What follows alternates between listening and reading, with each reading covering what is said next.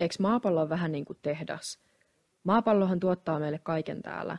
Ne asiat, mitä maapallo tuottaa meille, on niitä asioita, jotka takaa meille meidän elinolosuhteet. Jep, ja me ollaan vähän niin kuin ne työntekijät.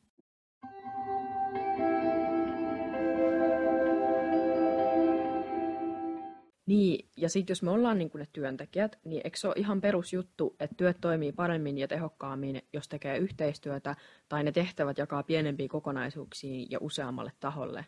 Niinpä, että jos maapallo on se isoin ylin kokonaisuus, niin sit sitä pienempiä olisi sitten ne maanosat, valtiot, yhteiskunnat, kaupungit, kerrostalot ja vaikka naapurustot.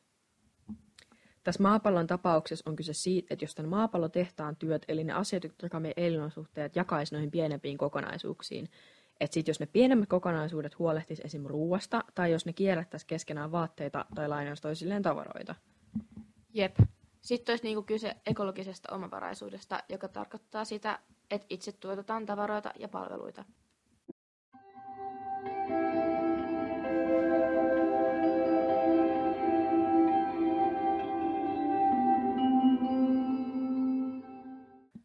Mutta olisiko toi edes nykyään mahdollista?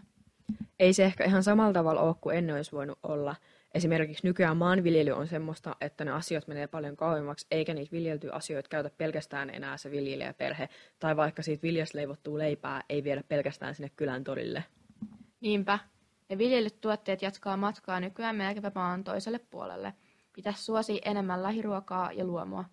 Et mitä jos sen sijaan, että olisi yksi iso viljelmä, josta ne tuotteet menisivät ympäri maapalloa, olisikin monta pienempää, jolloin se olisi ekologisempaa ja kuljetukset ei olisi niin pitkiä, jolloin niissäkään ei synny yhtä paljon päästöjä. Pitää myös silti muistaa, että kaikkea ei voida viljellä kaikkialla, mutta silloin se on enemmän ok, että on niitä pitkän matkan kuljetuksia, koska kyllä kansainvälisyys ja yhteistyö on silti hyvästä.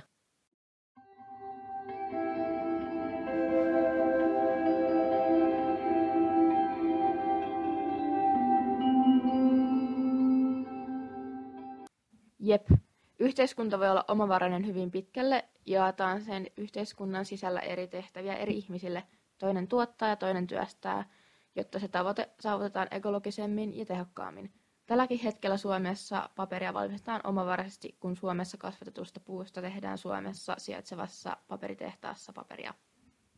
Niin, eli esim. kerrostaloyhteisö ei voi olla täysin omavarainen, mutta kerrostaloillakin voi olla esim. kattopuutarhoja, josta ne asukkaat voisit nauttia. Kerrostaloissa kuitenkin usein sähkö tai vesi tulee muualta.